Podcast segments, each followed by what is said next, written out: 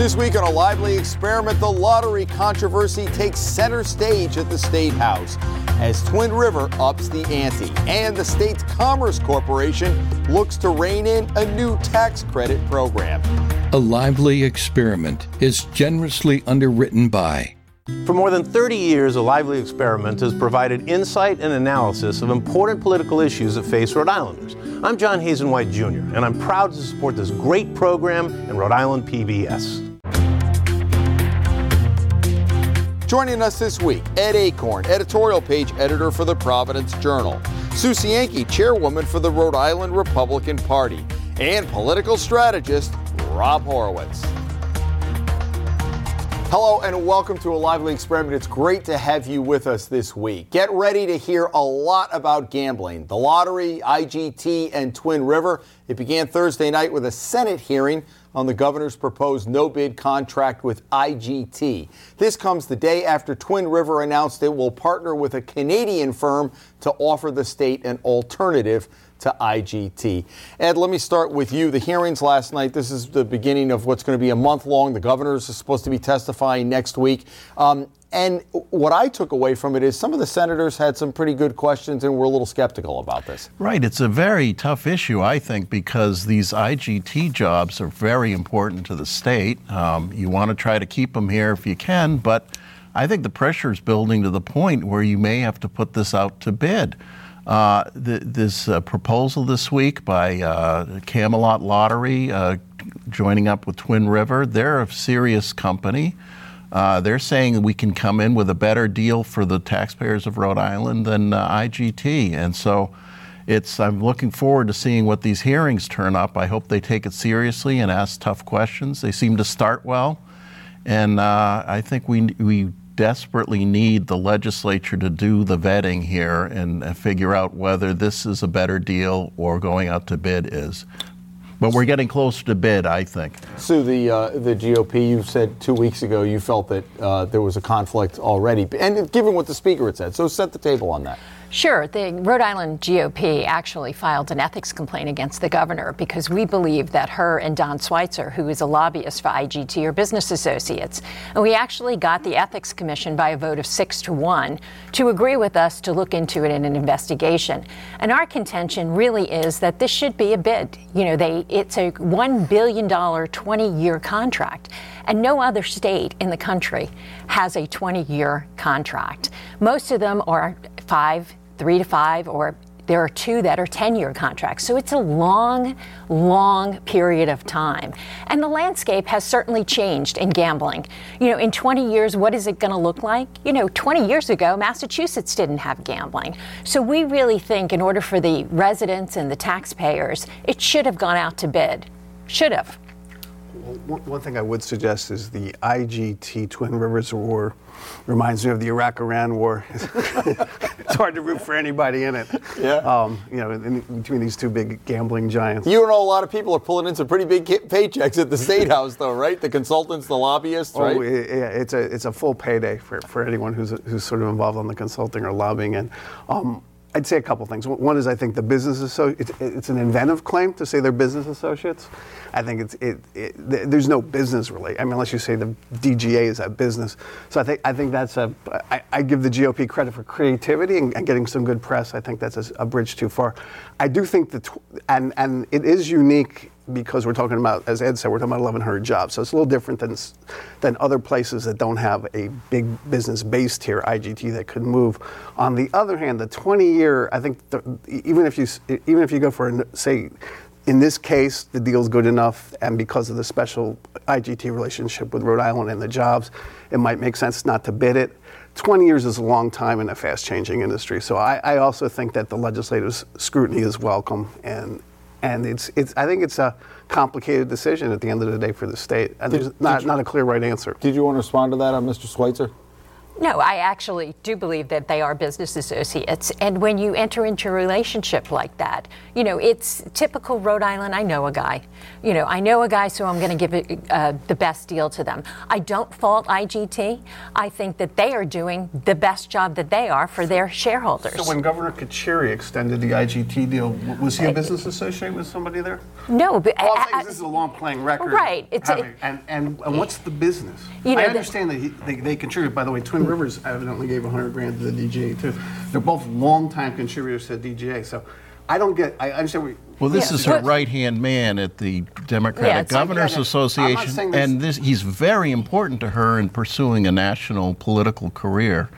Right, So uh, it's is it is a very incestuous relationship. I don't disagree that, that there's that there's a relationship and that there's a question about contributions and what they say. All I'm saying is this is a long playing re- relationship that every governor's had with IGT.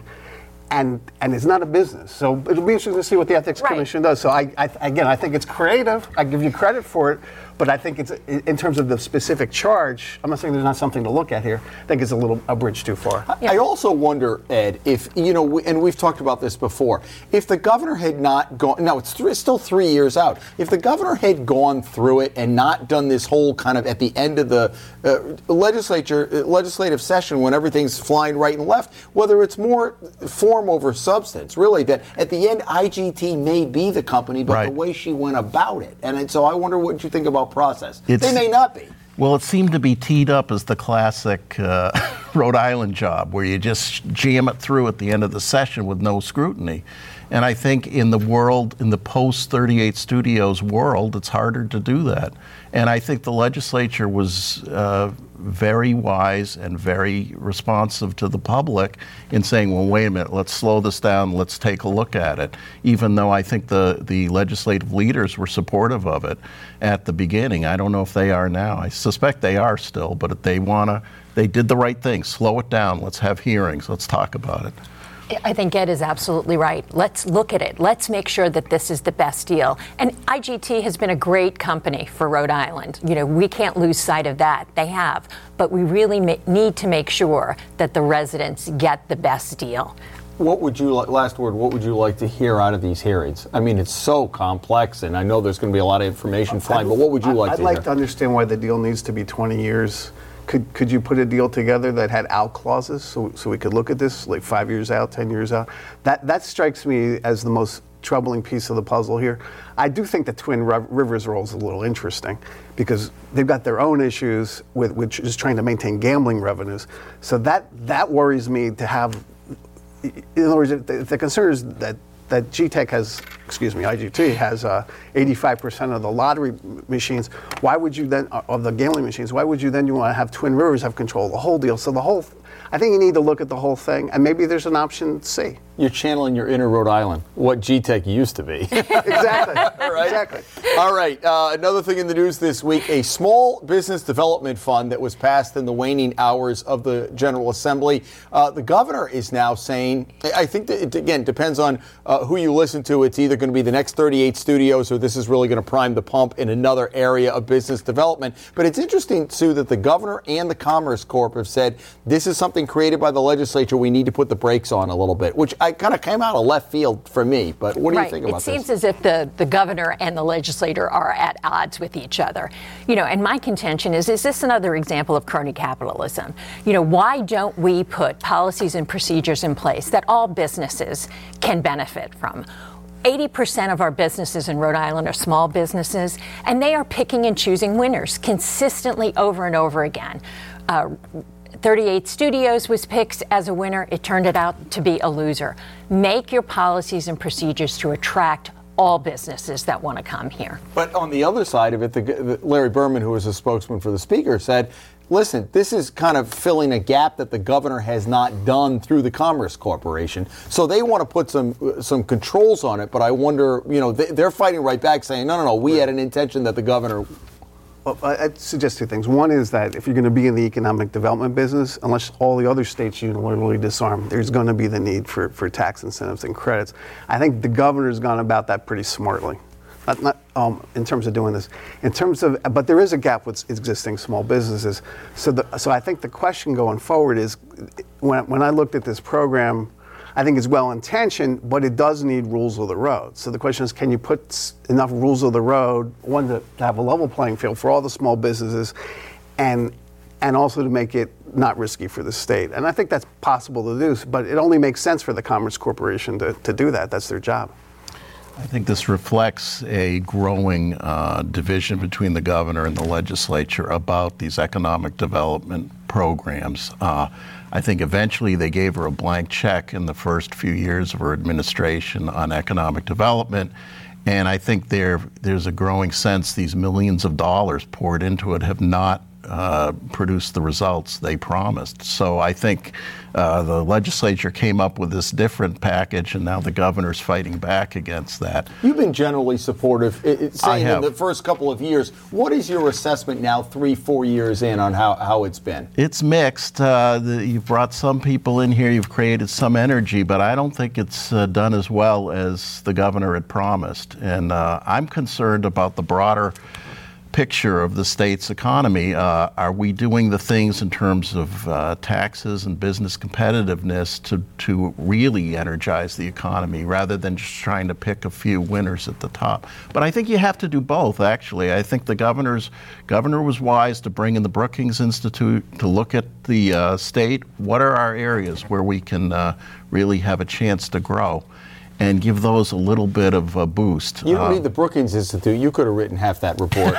I just, you know, whatever. With all due respect to the Brookings, but it's a two-part thing. You got to do that, but then you also have to do the broad-range economic uh, changes to make us more uh, interesting to businesses. Um, one of the main things we can do going forward, and, and it's a hard problem, but, but and, and Ed's been editorializing a lot about it in a good way, is improve public education in Rhode Island. Mm-hmm. Because oh. that's one of the, in, in, besides tax structures, obviously important, but one of the big disincentives for, for businesses or concerned about employees, one is that we're going to have, they're going to get a quality workforce, and two is, are there employees that come here, can they send their kids to public school? And that's that's where we're behind. Are you reading my list here? It says the next topic I have You're segueing. Providence politicians' kids. Uh, if you didn't see the story, Ian Donnis, a panelist here uh, from Ro- Rhode Island Public uh, Radio, had a great piece on. What's an interesting piece, and I don't know what to make of it. That he went and said, okay, of all the people who have kids, uh, politicians in Providence, whose kids go to public school and whose go to private. So you have 38 officials. There are only 13 kids, but it's less than half that are actually in the Providence public schools. Maybe that's not a surprise, but maybe it is. Yeah, equal opportunity education. I think that's what we're going for. You know, when you have a child, the most significant thing that you do with that child is make sure that they're well educated. And that's the parent's role to make sure that you find the best fit for your child. So do I blame the Providence politicians for wanting to send their their students to the best school? No, but you're leaving all those other parents with no opportunity to leave. And Mayor Elorza has put the kibosh, he's put the brakes on expansion of charter schools. He's not giving the parents the opportunity to actually leave failing schools. So, you know, why not look at the lowest 20%? If if those schools are failing, why not give those parents an opportunity to pick and choose where they can go to schools? You know, be able to leave to go to a different public school, be able to leave to go to a different charter school. Why not give them that, those opportunities? That, that's the whole issue. The politicians uh, understandably want to send their kids to the best schools they can, but they block the opportunity for lower income parents to do that, and that's just morally wrong. I think uh, there's a huge waiting list, for instance, to get into Achievement First in Providence, which has scores that are to challenge East Greenwich and Barrington. It's um, and it's shameful, I think, not to try to roll out the ideas that are working at Achievement First and try to help more kids? I generally agree, actually. I mean, if you look at the Providence schools, I think there should be more um, charter school opportunities, but it's not a panacea. If you look at, for example, Philadelphia, a third of the schools now are charter schools in Philadelphia because they went to that model mm. when the state took over, by the way, the Philly school system for a while. Um, and it's been a mixed bag. So, so it's, you, still need, you still need to deal with two issues. One is you need to improve basic public education for everybody because everyone's not going to be in the charter school. And, and two is um, you need to be able to fund the schools, and there, there is an issue with the funding formula. That doesn't mean there shouldn't be more charters, but there is an issue because of how the money travels. So you got to solve that. That might mean more state funding. It, it's not as simple as just saying let's have a charter school on every corner. But generally, I agree there should be more choice, and, and it's really critical for, for, for parents to have that option for kids. The larger issue is what we've talked about uh, all summer here on Lively, and, and, it was the discussion of the state. Providence schools are now back. The state is now finally getting the, the, keys to the car. And Ed, you you and I had talked before the show that already there's opposition trying to get in the way. Nobody, you know, it's like so you bring in the commissioner, they do the state intervention, right. and, and and we seem to be hearing two things from the mayor. And we talked about this last week. You know, I don't object to you coming in, but I don't object to the objectors objecting to you. It's like, what are you doing? Right. They're, they obviously, the forces of the status quo are trying to weaken the new uh, education commissioner. Why? why Before she even get, well, why do you think she's going to challenge some very uh, powerful economic interests if she changes the schools? And I think we have to say, wait a minute, uh, we've tried that for 20 years. We're going to try something different. This is an emergency, and we're going to get behind her. We're going to plow the path for her and let her try to change these schools because the results of that Johns Hopkins study are just horrifying. We haven't had you on since that study, so this is your first crack at uh, Providence. Sure, this shouldn't be a surprise. In 1993, a similar report came out. So for 25 years, everybody has ignored what has been going on in the Providence schools. And that's a generation after generation after generation that we have failed. The governor has brought in um, a new educational commissioner who I think is smart. She is focused. Let her do her job and stop putting hurdles in her in her way because she has really identified what the problems are. Let her go figure it out. And she's a disruptor let her disrupt the status quo because what has been going on is not working. I agree. I mean, I, wait a minute. Sorry, agreements with Sue. Come I on. do it. I hate You're very disappointed. I, I know. I'm he sorry. realizes how I'm smart sorry. and intelligent and well reasoned I am. the ethics complaint yet, exactly. We'll, we'll, we'll, get, we'll, get, back to that and disagree. Um, Two out of three. I agree. But if you look at the history of state takeovers, we also have to be realistic. Um, there's a good, there was a good article about Lawrence in the, in, in the journal where it worked. Most places, um, it, it's, it's, a very mixed bag. It's, it's not necessarily the answer, but we're going in this direction. We need a supporter. But in any education system, it's not just the powerful special interests. There's going to be pushback on whatever you do. So it's, it's a matter of her, her plowing forward and the political leaders, particularly the governor and the mayor, giving her the backup she needs. On the other hand, she also could use some, some press assistance because she has created a couple of her own problems. Yeah. With, with, with you know, th- there's a way to say what she's saying in a, in a different way. And, and so I think she also needs to look in the mirror and say, hey, I, I'm going to make some tough decisions, but I can do it with a, with a little better bedside manner. Because you can still make the tough decisions, but look like you're welcoming of, of input and not be quite as harsh. I, did, I didn't think, by the way, the first thing saying I wouldn't send my kids to the Providence public schools. Very honest not not a great way to start. Yeah. Well, I think you do have to speak out when you see how horrific conditions are for these students. I think it's a shameful state of affairs for Rhode Island, and I think it's this is our civil rights challenge. Uh, we can't keep uh, we can't let another generation of these poor kids uh, go through schools this way. But but you do need to speak out. But you can speak out, and I'm not saying she's not, and do it respectfully. Because as a leader, you're in a different role. You're, you're, you're in, the media. We're in a different role. But but as a leader, you need to bring everybody. We've had that for 25 years of people, you know, stepping around and not being honest. We have to be you, honest you now. Can, I, you, you can be honest and you can be diplomatic at the same time. And so I'm just just some, and also she needs to continue to build support. So if you want to build support, some of it's on her. Yeah. She's I, not the dictator of the schools. And all I'm saying is, I, I, I, am very hopeful about it. I think it was the right move. So I'm, I'm, I'm, I'm substantively agreeing. I'm just saying there's still a way to do this. You get the last word. Yeah, I think that when she came in, it was shocking. And that was her first visceral reaction to sure. the situation that she walked in on. And we all have weaknesses, we all do. Um, and I just hope that she continues to plow through and doesn't throw in the towel. We've seen this before with education commissions that come in and they know what the problems are and they throw in the towel after 18 months. So I really am very hopeful that she stays for the long run. All right. Uh, Ed Achorn were stepping into his uh, investigative reporter role this week. Stay out of my territory. Uh, the Journal editorial board was able to obtain a letter uh, from the governor concerning the whole Care New England lifespan. We've been down this road before, it's dissolved years ago. Now we have a little window into why. So, your thought and where we go going forward with this? Well, you took away my outrage of the week. Oh, so. I'm sorry, I'll come up with another one. But uh, I, what what the let this letter that we obtained showed is the governor was saying uh, the sticking point of these merger negotiations was the insistence of Care New England that they run the whole merged organization and that Dr. Fanale be the the uh, head of it, and it's that's outrageous to me. I think I we should be looking at what serves the state's interest and the people. And I, I think a merged system is the only thing that's going to save a very high quality healthcare system in the state. What do you think? I agree that we probably need a merged system, but the one issue is when you give, um, in terms of insurance rates and the rest, when you give that big a system has that much leverage, you are you are going to look at higher insurance rates because hospitals drive a lot of the insurance reimbursement. So that would be one, one concern about it.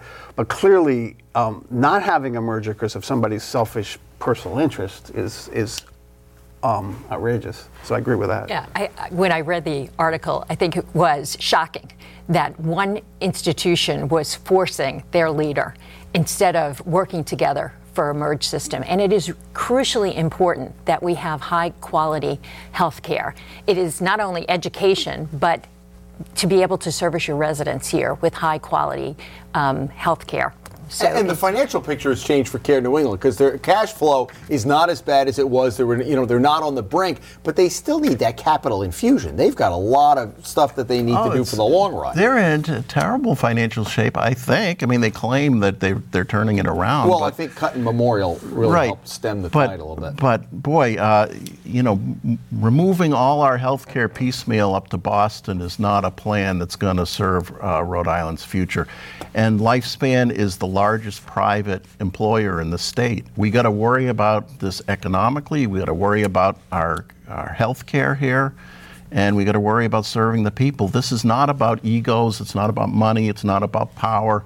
We've got to do something for the people of the state. Okay, let's go to uh, outrageous. Sue, what do you have? Outrage or kudo, whatever you'd like. Well, I'd say it's a combination of both. You know, the kudo is the Patriots are two and zero, oh, but What's the downside? Sports betting. That's killing the sports betting, which is going to leave another hole in our budget. So when the General Assembly shows back up in January, they're going to have a lot of discussions to do. Will they raise taxes or will they actually start looking at cutting spending? And I'm sorry, going to steal this. My kudo is to Ed here Every Drop of Blood. It's coming out March 3rd. I can't wait to read it and get a signed copy from him. Oh, my goodness. There you go. Didn't expect that. Rob, what do you have? I want to echo, since you stole my suit. Republicans, you know, we can't trust. No, I'm just teasing. I, I, want to echo. I'm really looking forward to reading Ed's book that's coming out in March on the on the second inaugural, which is uh, one of the most famous, important speeches in American history. My outrage is um, President Trump's decision to um, deny temporary pr- protected status to our um, Bahamian neighbors, uh, of which two, uh, 50 died in Hurricane Dorian, 2,000 missing, uh, and 60,000 homeless. This was done routinely. What it does is allow people to come to the United States for up to 18 months. And in doing so, he did what he usually does, which is invent things. He said he was doing because he was concerned about all these gang members and all these drug dealers not one person in his administration, because there's no facts around that, could back that up. It's another case of um, we're really not even talking about cracking down on illegal immigration. We're just talking about general cruelty and a crab blood and soil vision of America is, is, of a piece with us, cutting our commitment to taking refugees at, at one of the all-time peaks around the world. From thir- thinking about, he's already down to 30,000 from um, about 70% decrease. I think them going down to 15,000, and it, and it's the whole idea of a welcoming America is being undermined. And that's still what most Americans want. All right, thank you. Ed, is there any truth to the rumor that Abraham Lincoln was actually the first commissioner of baseball? Did you try to get in a little baseball thing too with They that? I tried to connect him to baseball, but it's not. There's not a very strong connection. so- What do you have? Do you have an well, outrage or a kudo? you took away my outrage. I'm and, sure you uh, have, like, kudos deep. to you two for your kind words, and also uh, my feel-good story of the week was Mike Yastrzemski, Carl Yastrzemski's grandson, coming to Fenway and hitting a home run. That was great. And. I mean that's. That's the beauty of baseball. It, it uh, links up the generations. It tells us about the history of America. And I just thought that was a wonderful moment, even though it's been a terrible season for the Red Sox generally. and not so good for the Giants either. Yeah. right?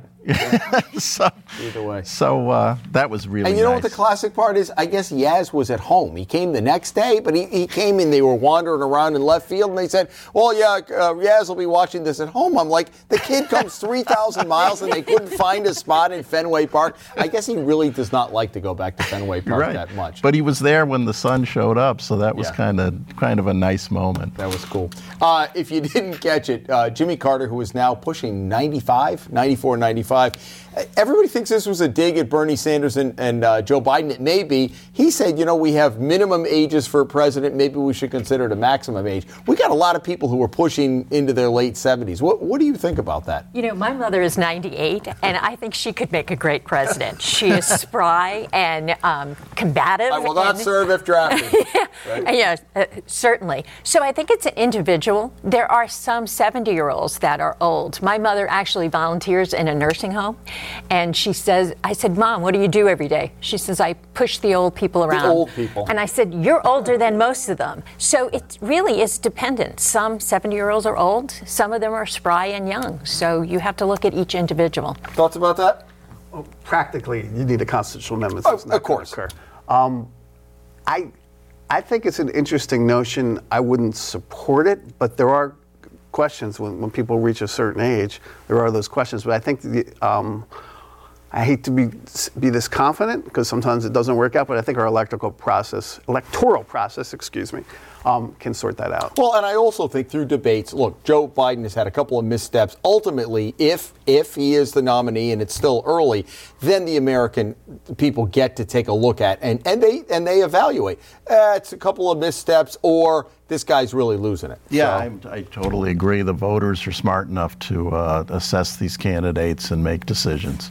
Um, your thought, uh, political strategist that you are. Uh, we the the field. We're taping this on a Friday morning. De Blasio's out now. They're beginning to narrow the field. The latest debate they had, uh, really, what, what are considered the three front runners: uh, Senators Warren, uh, Biden, and um, Sanders.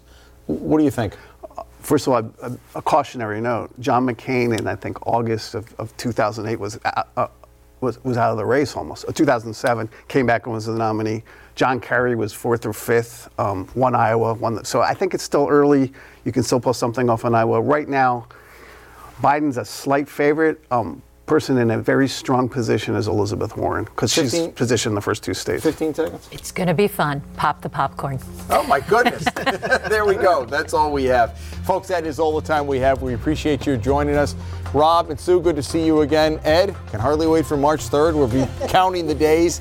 And uh, if you don't catch us at uh, Friday at 7 or Sunday at noon, you can, you can always go to any number of ways YouTube, Facebook, we're on Twitter. And now we have uh, your favorite podcast. So wherever we go, wherever you go, we can go with you. Uh, come back here next week as a lively experiment continues and have a great week, everybody.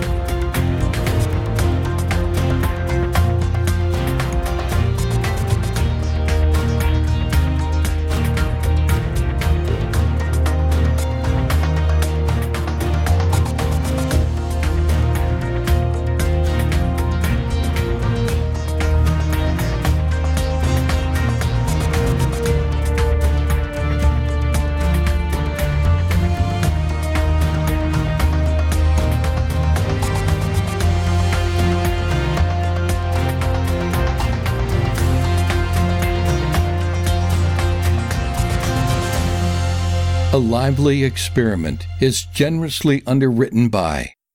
For more than 30 years, A Lively Experiment has provided insight and analysis of important political issues that face Rhode Islanders. I'm John Hazen White Jr., and I'm proud to support this great program and Rhode Island PBS.